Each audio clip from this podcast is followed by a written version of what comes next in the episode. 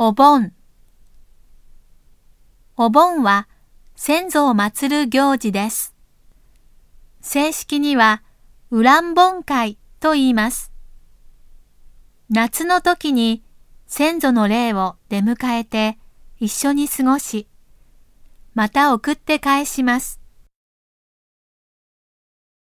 迎え火を焚いて先祖が帰ってきて何日かを一緒に過ごし、近くの神社で盆踊りなどをして一緒に遊び、最後は送り火で返します。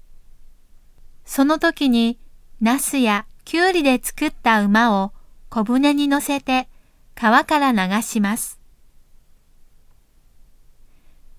先祖は大切なので、盆と正月は会社も学校も休みになります。